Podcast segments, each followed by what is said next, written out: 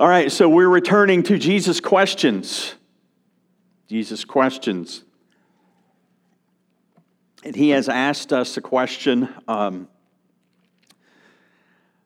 Why do you worry?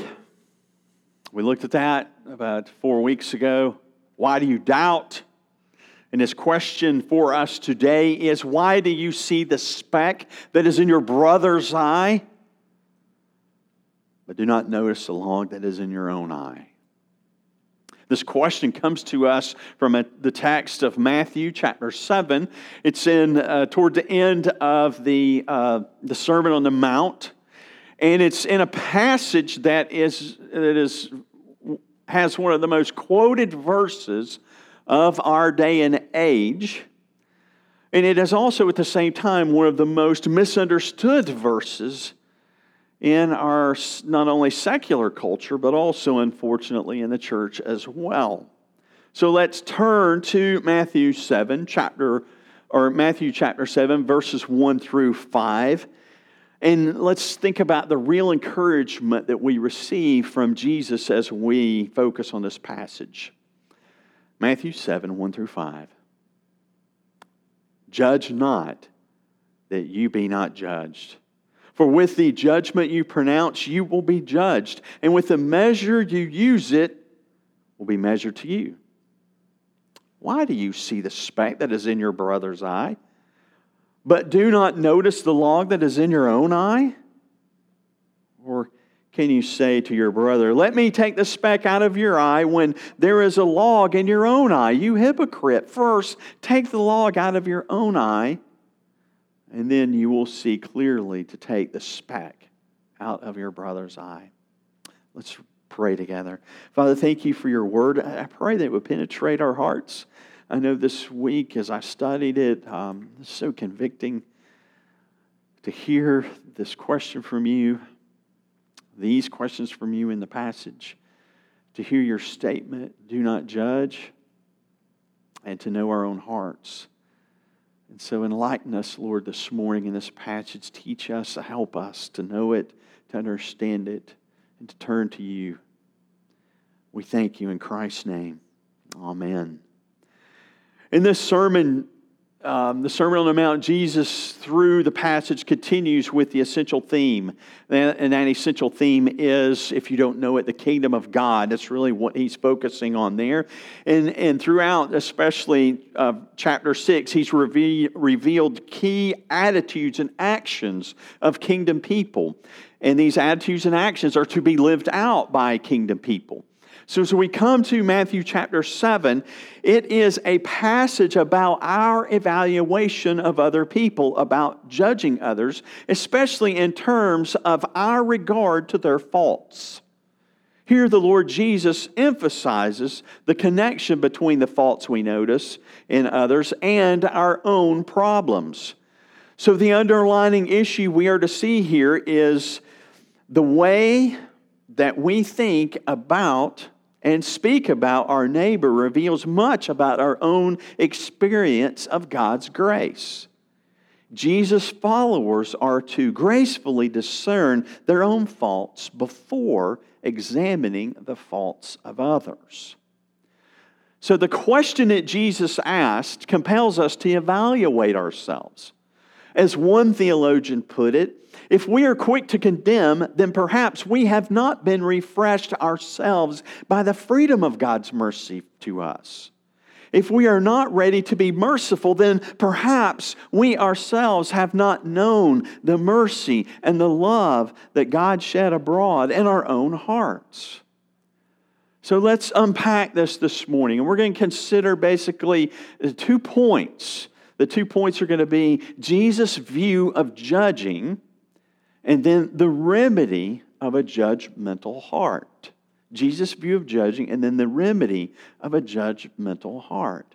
And so, Jesus' view of judging, if we look back at verse 1, if you'll look back at verse 1 with me, we see here plainly that Jesus says, Judge not that you be not judged. The verb krino, or judge in the Greek, has a wide range of meaning in its usage uh, to judge judicially, to condemn, or to discern. And it's a present active prohibition of judge not. And that means that it indicates the ending of an activity that is in progress. So Jesus is saying, This is going on in your heart right now. And so cease this. Jesus is addressing an issue that his listeners were presently struggling with. He speaks to us too. So, as we read these words that Jesus said as Christians, we may have a true sense of confusion at them. And this is where we get the misinterpretation lots of times. Should no one have the right to tell anyone else how to live? Uh, do parents um, have a right to set standards for their children? Are traffic laws merely a suggestion? Should anyone anywhere be allowed to impose standards upon others?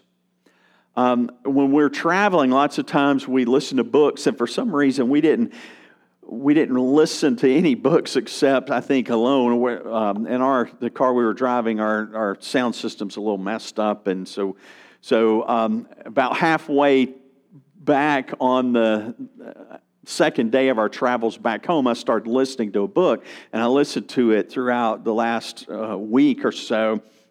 And, and it's a story, it was an interesting story, and it was about a story of a man who was convicted of attempted murder, uh, actually, double murder.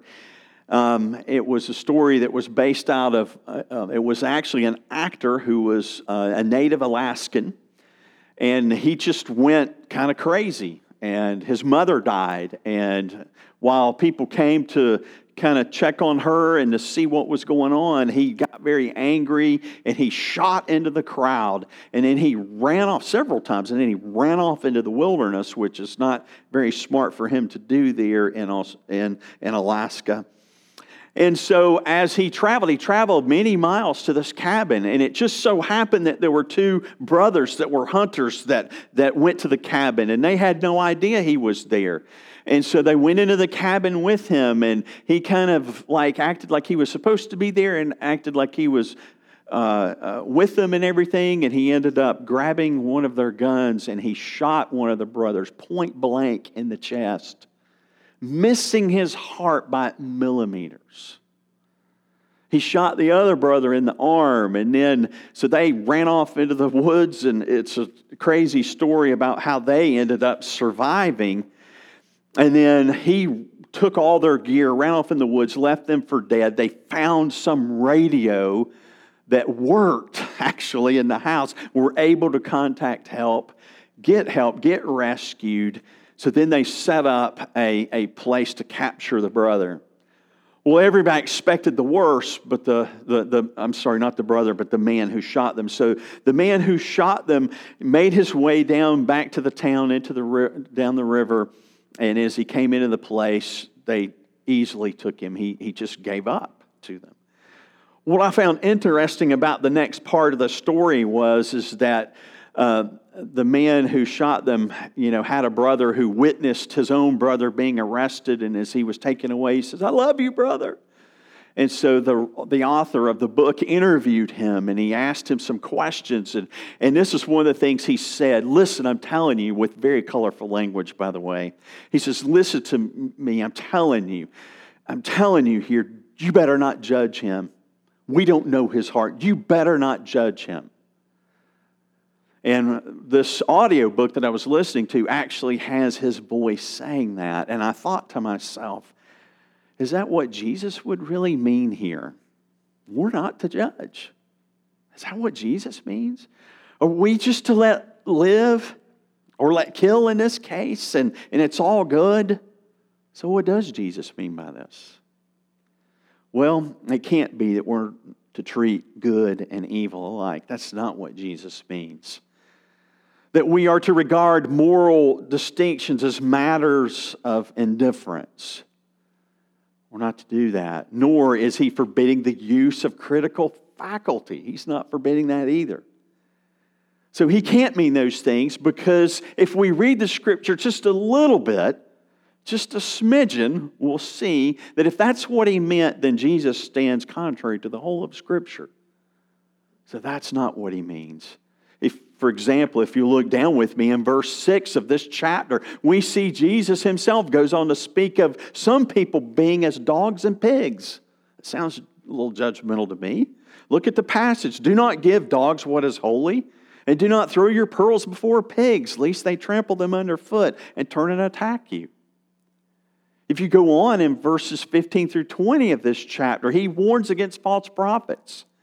Elsewhere, he and the scriptures demand that people make a right judgment. You could see those things in John 7 24, 1 Corinthians 5 5, Galatians 1 8 through 9, Philippians 3 2, 1 John 4 1. As a matter of fact, we just finished studying 1 John, and 1 John is all about discerning the truth discerning the issues. All this presupposes that some kind of judging is not only legitimate, but in fact mandated. Even in this passage, verse 5, the passage that we read this morning that we're looking at, says we are to help our brothers and sisters in Christ take the speck of sin and their oh, help take that speck of sin out of their lives when we see it. We're supposed to help them.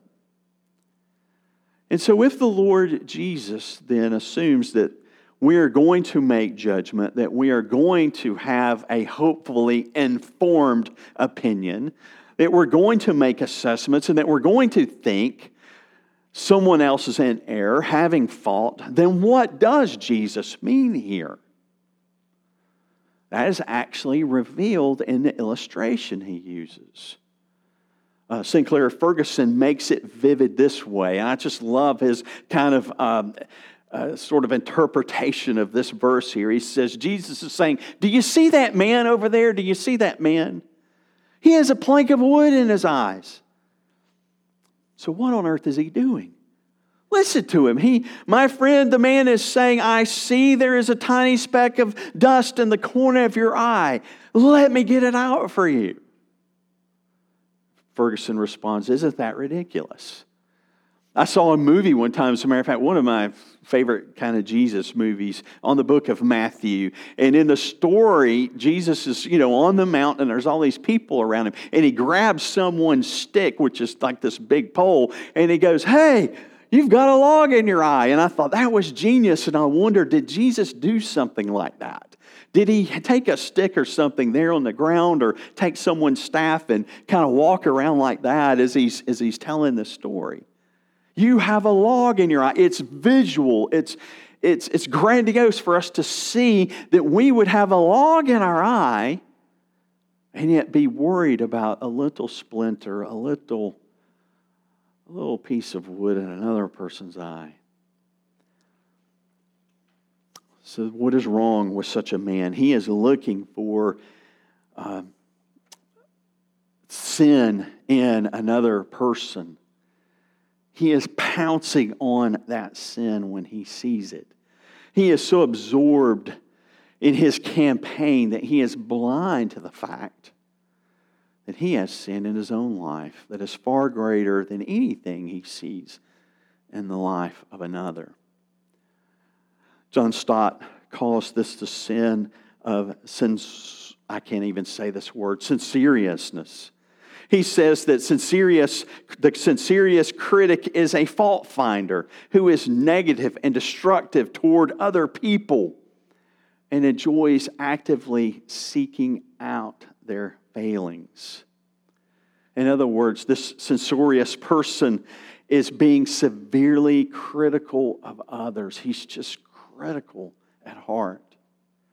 So Jesus prohibits this fault finding, negative, and destructive attitude towards others, the critical spirit of judgment.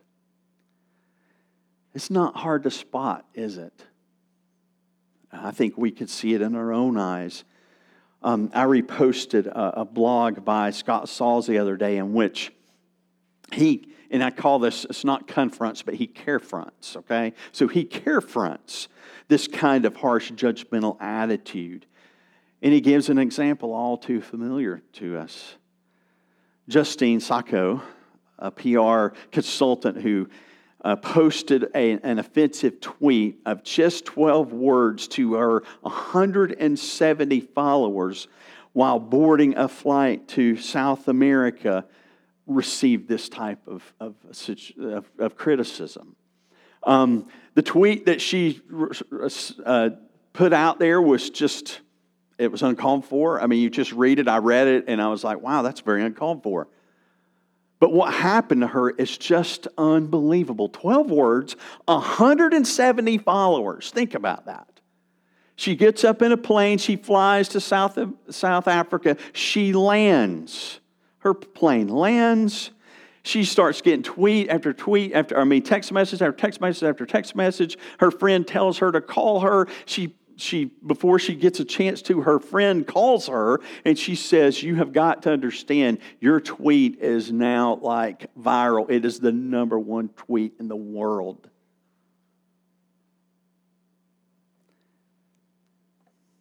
in a uh, saul says in a few short hours she had become the headline the inhumane bigot and common enemy to tens of thousands of people on the basis of 12 words. She lost her career and the life she once knew. Looking back on the incident, Justine said, I had a great career. I loved my job, and it was taken away from me. And there was a lot of glory in that. Everybody was happy about it. Sauls continues, imagine for a moment your entire life, all you had ever done or worked for, reduced to a 10 second lapse of character and judgment. And those you brought and those who brought you down, they never met you or heard of you before today, and will never again think of you after today. To those who brought you down, your name was never sacred Rather, it was a product of outrage porn to be consumed and evangelized as the latest cheap thrill. Your character assassins will never have to look you in the eye, nor will they be held accountable for turning you into a nothing or for their blatant disregard for your whole image bearing person. Wow. We see it happen all the time around us today in our culture, don't we? You see, Jesus knows the world we live in. This is the judge not that Jesus speaks of. He prohibits this censorious, fault finding, negative, and destructive attitude toward others. He prohibits a critical spirit of judgment. And so while we may look at the world and, and see what they tweet or what they press into the media or what they say or whatever else the case may be, Jesus is speaking to us. So, where do we see this type of, of behavior in our lives? Perhaps you may think back to a time recently when you made a statement about someone's behavior. It was prefaced with something like, Well, I can't believe they did that. I would never do that. Or maybe consider the things that really infuriate you, what makes you almost blow up in anger instantly. Ferguson helpfully notes outbursts of anger can be expressions of a heart that does not know how to say, there, but by the grace of God I go. Just what types of sins do you easily see in others, but often have a hard time seeing in yourself? How may Jesus be speaking to you about this into your life? So, coming back to the question Jesus asks, why do you see the speck that is in your brother's eye, but do not notice the log that is in your own? Further, he asks, Or how can you say to your brother, Let me take the speck out of your eye when there's a log in your own eye? What does he expect in response from us to that question? Well, he offers us a remedy here. He offers us a guide, a guide that, is, that, that turns us away from a judgmental heart, that turns us away from, you know, when we look at the world, you know, again, I think Ferguson makes a great point here. I hope you caught it. There, but for the grace of God, I go. There, but, by, but for the grace of God, I go. We can be just a hairs away from being like the world. So he gives us a remedy. He calls us away from that deep leveled sinful heart. So he gives us a remedy for our judgmental heart. So, what about this? What does he give us? The first remedy that he gives us is to remember that we are not to judge or we, or we will be judged. Again, this is not, um, uh, this is, I should say, the sincere, sincerious judgmental attitude that we should avoid. Um, the next important question is after we think about when Jesus says, Do not judge, lest you be judged, is who is it that would be judging us? What does the text say? What do we see there? Well, it's obvious that the text is leading us to see that if we do judge, it will be God who judges us himself. Think about it this way you have a recording voice or a recording device, and it's put around your neck, and you walk around and you live your life for a week. And it records every time that you make a moral judgment about another person, and then it's played back to Christ. All those moral judgments that come from our own mouth, um, that compare uh, someone else's life to our own standards they're played out for Jesus. How would you feel about that?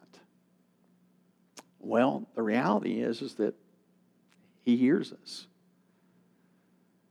He's God. He, he knows. And so this is why he's giving us a remedy. The remedy is, is to remember who judges the judges. Who is it that judges? It is God. He has the knowledge which is why he told those people then that were sitting there listening to his Sermon on the Mount, and he tells us now this is a remedy. Remember who it is that judges. Second remedy was to remember that the measure we use on others will be used on us. Um, you know, this, this standard that, that Jesus gives that, that, that is laid out for us in Scripture is not always the standard that we use to judge other people. We use our own measure to judge. But what God says here is, is that He will use His measure or our measure that we have used. In Romans 2 1, he says, Therefore, you have no excuse, O man. Every one of you who judges for passing judgment on another, you condemn yourself because you, the judge, practice the very same things. He wants us to be aware of this truth, of this reality.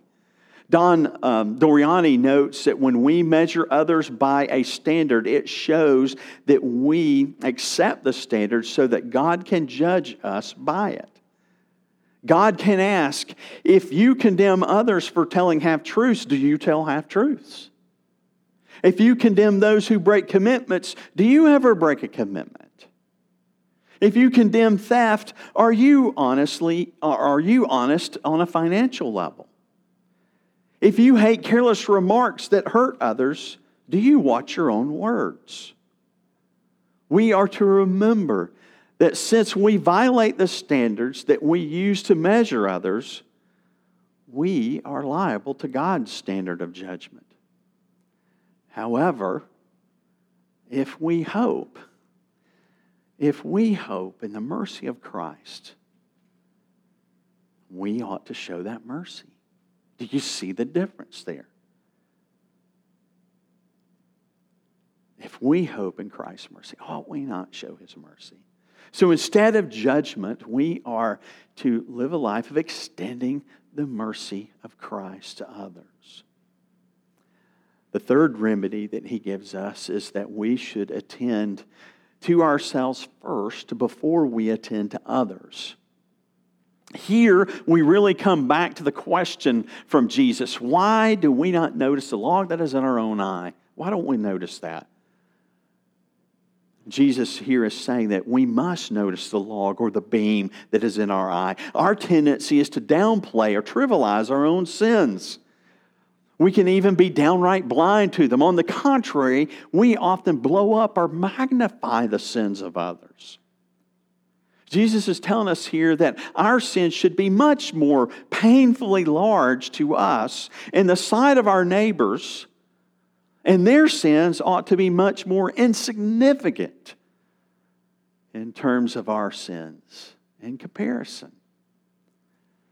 You know the way it is. You you know, one of the things that I've heard often from students and even workers is you have a, a, project team or a, a school team, an academic team, and, and, you're working on it together. And one of the things I'll hear over and over again is, is that, well, Pam, eh, just Pam, if she had been on our team, or, or Jim, Jim just really hurt our team this time, or Dwight was such a frustrating whiner if he hadn't gotten off track so many times, then maybe I would have been okay.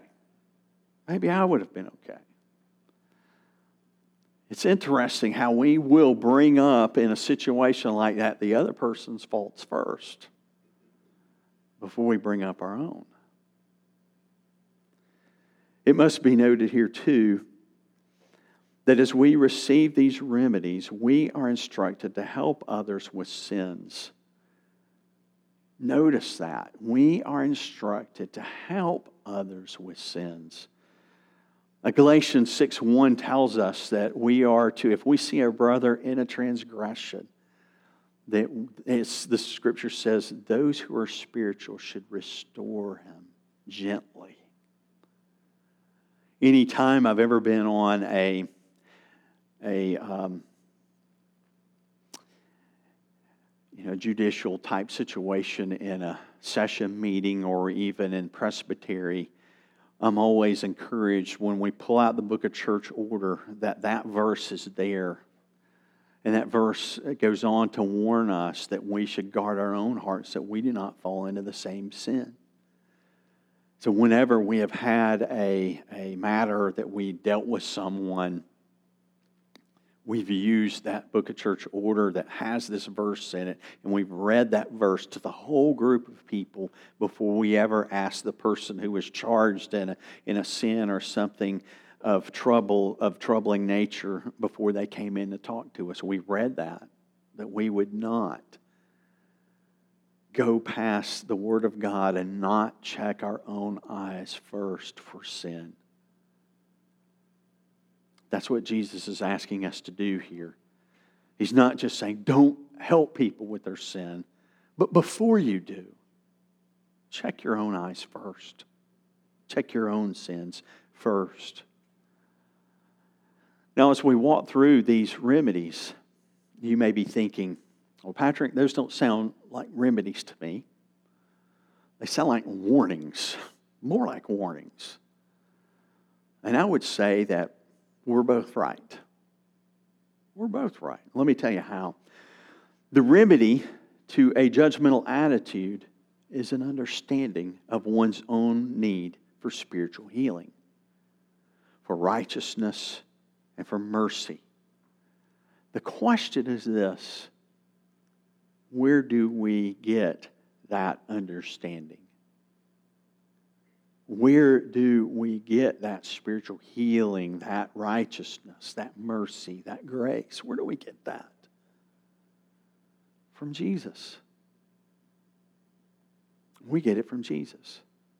You see, what these remedies do, and, and, these warnings, if you want to call them that, what they do is they drive us to the end of ourselves.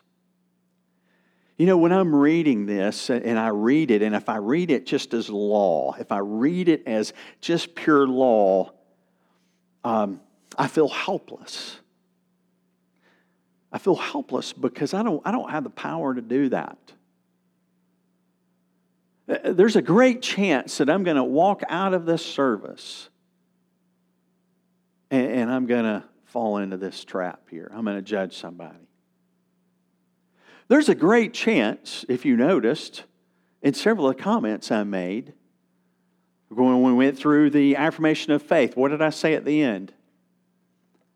said it'd be nice if Congress would do this with us, wouldn't it? Did I make a judgment on Congress? I might have. Is that a wise judgment? I don't know. It might be. Would I like that? I would love that if Congress would come along and, and believe those things. If we, if we could have true justice. You see, that's the issue. I cannot do it on my own. I will fail almost every single time. But if I will consider that God will judge me, and if, and if I can run to that judge for mercy myself, as he offers me mercy in Christ, as I consider the measure in which I would judge others by or consider my own sins, and if I would then turn then to the one who is the perfect measure, Jesus. And if I would understand that God has judged Jesus in my place, my sin for his righteousness, then I can realize that if we are indeed united to Christ Jesus through the cross, our end time judgment is already behind us. We're therefore liberated from judging others. Why? Because of our lavish exoneration through the free grace of Christ. I'm free. I'm empowered by Jesus Christ to follow his kingdom values. So let me tell you a little one little practical thing you can do, okay? I think that when the scripture tells us to, to have all our thoughts taken captive to Christ, I think that's an important verse for us to understand and get. Whether it's anger, whether it's judgmental attitude, whether it's lustful thoughts, whatever the case may be, if we will take those thoughts captive and give them to Christ and go, Lord, I repent of those things. I think I've said this before, but in my life, what I try to do is, is I try to narrow the time of my sin, if that makes sense. When you know, if I have that thought and I know it's a, you know, like if I know it's a judgmental thought, I try to shorten that and go, Lord, that's a judgmental thought. No. But if I keep, like for example, I'm probably, and me, I'll tell you this, I'm the worst judger when it comes to driving in the world. You know, I'm like the worst. Michael Wickland, my buddy uh, that lives in uh, Alabama, might be worse than me, but not by much. And see, I just threw him under the bus. You see what I'm saying? See, I've already failed. I did it again. But when I have that thought, if I can take it to Christ right away, right away, as soon as I can, and repent of it, I'm staying in that good relationship with the Lord. Does that make sense? You know, we need help, don't we? I was working at a copy machine. I used to, in my past life, I worked on copy machines. I was a copy machine tech. And um, I was a young man and I was trained. And I came into an office one day. My boss was in there and about two other technicians that had been in this thing for years. And my boss was just ranting and raving uh, angrily about this copy machine. He goes, I don't know what to do.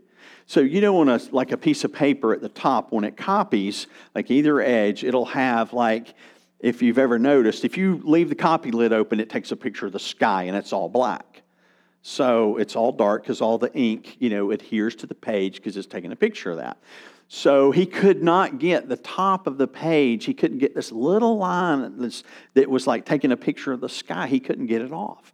And so on those machines, you had this you had this little adjustment that you could adjust where you know the picture was taken on the machine and therefore take that, that, that picture of the sky away. And he couldn't do it. And all those technicians had been in there and they were working on it and working on it. And they were so angry and he couldn't figure it out. He was going to call the company and just fuss at them about they had just sent this new machine out and it was awful and everything. And um, I said, well, take it yeah, do a copy of it. I mean, I'm just, I, I'm nothing. You have to understand, I'm nothing. I'm nothing. I'm just, I just got hired. I, I'm nothing. I said, take a picture, you know, take a copy for me. And he took a copy for me, and I got down and I looked. And I'm like, here's your problem. He's like, what? I said, this is the wrong, this is the wrong cover for this. The cover's about that short. Look at it. And sure enough, he says, I've been in here like three or four hours just banging my head on this thing, and you come in here in two minutes and solve the problem. Now, they thought I was the greatest copier tech in the world, and that was just a lie. I just observed something. We need eyes to look into our hearts. Sometimes we need one another. So we need someone to help us to see an error that we have. But even more than that, we need the Lord Jesus. That's why we run to the gospel. The Lord Jesus and the power of the Holy Spirit can look in your heart, get rid of the sin, get rid of the log, and help you live His kingdom values before Him and prepare you, as we sang earlier, and as we read earlier, prepare us for the kingdom to come. Let's pray. Father, thank you so much. Thank you so much for your love and mercy to us,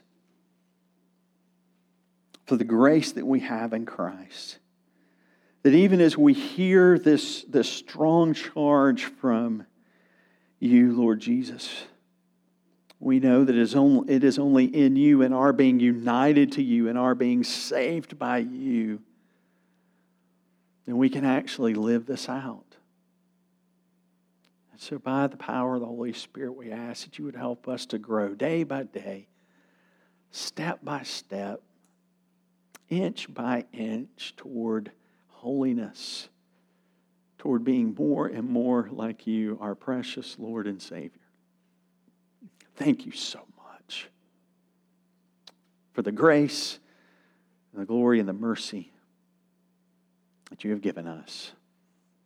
We praise you. In Jesus' name, amen.